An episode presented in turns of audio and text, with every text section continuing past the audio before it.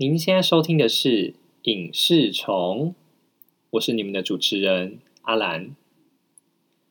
今天想跟你们聊聊的是《三人要守密，两人得死去》这部影集。那今天这集会有剧透哦，请大家谨慎小心收听。那《三人有守密，两人得死去》，它是一部英国的影集。虽然在二月十七已经上架 Netflix，但经过一个月左右的时间，到现在依然还在台湾热门影片的前十名，真的不可思议。它究竟有什么魅力呢？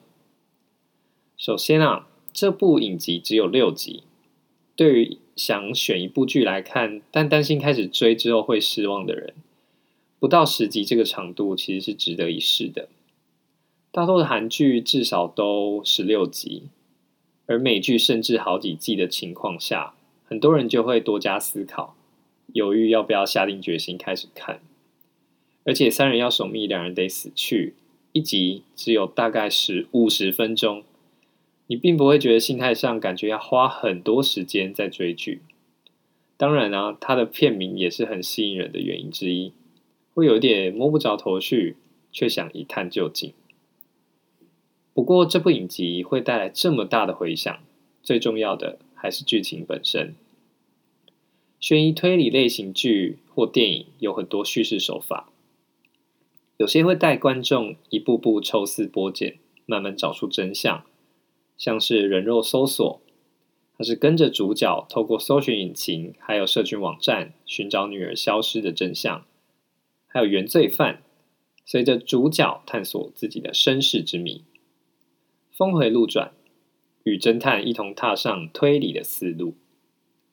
另外一种就是到最后一秒，再给观众一个大反转，打破你自己一直以来所认定的事实，像是布局啊、刺激惊爆点，还有目击者，这几部都有很精彩的反转，我就不在这边透露了。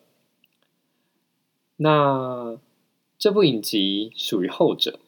而且把这样的手法发挥得淋漓尽致。当你被剧情的走向震慑住的同时，另一个意想不到的事实又赏了你一巴掌，仿佛在跟观众宣告：你们是猜不到结局的啦。确实啊，几乎要到最后一集的后半段，你才会知道真相是什么。那路易斯主角是一位单亲妈妈。某一次在酒吧巧遇了一位长相英俊的心理医师，叫大卫。两人在聊天的过程中，一点一滴产生了情愫。在临别前，两人的眼神依旧透露着依依不舍。而大卫似乎无法掩饰自己内心的悸动，还亲吻了路易斯。这次偶遇却是日后造成三人宿命交织的起点。原来啊。大卫是有妇之夫，而他的老婆艾黛尔是一个看起来有精神疾病，并且得不到老公关爱的人。这对夫妻的感情，在看的时候，你会觉得，哎，他们好像似乎有点问题。大卫对艾黛尔有一些芥蒂，感觉在提防他。你脑中会不禁出现几个疑问，就是艾黛尔是不是做过什么很可怕的事情？让大卫需要处处提防，还是其实大卫是个控制狂？我觉得叙事上很成功的营造出这样的悬疑感，陷入猜测真相的漩涡当中。故事在叙述的过程中，也会使用一些暗示性的对白，像是大卫跟艾戴尔都问过彼此说：“又开始了吗？”诶，那也会让我们观众很好奇，就是 到底是开始什么呢？他们以前发生过什么事情？然而这些问题都会透过故事的编排，让你不停猜测，却无法确认真相，而是到最后才会给出真正的解答。而罗伯这个角色在六集当中都是以过去时间轴的方式出现。你一开始会觉得说他只是用来建立艾黛尔角色形象的，但你慢慢的会发现。它才是一切故事的根源。影集中使用的一个老梗就是灵魂交换，就是灵魂换了躯壳的故事。我想在过去的电影或影集当中有不少例子，但这部影集把它玩的让人出乎意料，而且玩的很彻底。当你已经猜到艾戴尔他想要假装命为，然后骗路易斯跟他交换灵魂的时候，意想不到的结果又推翻了你所有的猜测。其实艾戴尔早在几年前就被罗伯交换过灵魂了，所以我们所认知的艾戴尔其实一直都住着罗伯的灵魂。当时罗伯太羡慕艾戴尔所拥有的一切，特别是大卫给了他非常大的吸引力，因此他决定透过灵魂交换的方式获得艾戴尔的躯壳，并将他杀害。哇！看到这里的时候，你再回想到故事前面的某些片段，你会恍然大悟。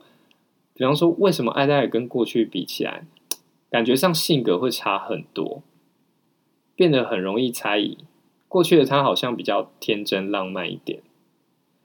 这部影集厉害的地方就在这边：当你已经被故事叙事手法一步步带领，带领走向事件的真相，你才会赫然发现，哇，这个真相的背后有着令人出乎意料的事实，完全推翻你的想象。影集的最后，有着罗伯灵魂的路易斯得到他心爱的大卫。那不知道你有没有看到片尾那抹微笑，是不是真的令人不寒而栗呢？不过，也有在网络上看到一些评论，是有关这部影集的前半部似乎有一些歹戏拖棚。尽管结局的翻转令人惊艳，但就我的观点来看，这些铺陈的时间在当时看来的确。你会觉得节节奏有点有点慢，特别是路易斯的梦境不断的出现这个部分。但当你在知道结局的那一刻，我就能够理解，甚至认同这样的编排。我觉得前半部的那些篇幅，它除了增加我们猜测故事走向的空间，更是为了加深我们对事实的认知。也就是说，我们随着这些故事一步步更加坚定自己的臆测。而当结局公布的瞬间，后坐力才会如此强烈。即便没有前面的铺陈，我们一样能感受到故事带给人的惊喜感。但我相信冲击力肯定会大打折扣。以上是我对于三人要守密，两人得死去的心得感想。那感谢你的收听，这是本频道的第一集哦。未来的节目都会分享跟影视有相关的内容。包含影集、电视，甚至是电视节目，呃，影集、电影，甚至是电视节目等等。未来将不定期更新，呃，不定期是因为小弟我还是一个上班族，那希望大家会喜欢喽。小小预告一下，下一集会跟大家聊聊《附身犯》，是一部国片，不知道大家看过了没？那节目的最后，想问问大家两个问题，第一个。你能够接受三人要守密，两人得死去的铺陈手法吗？为什么呢？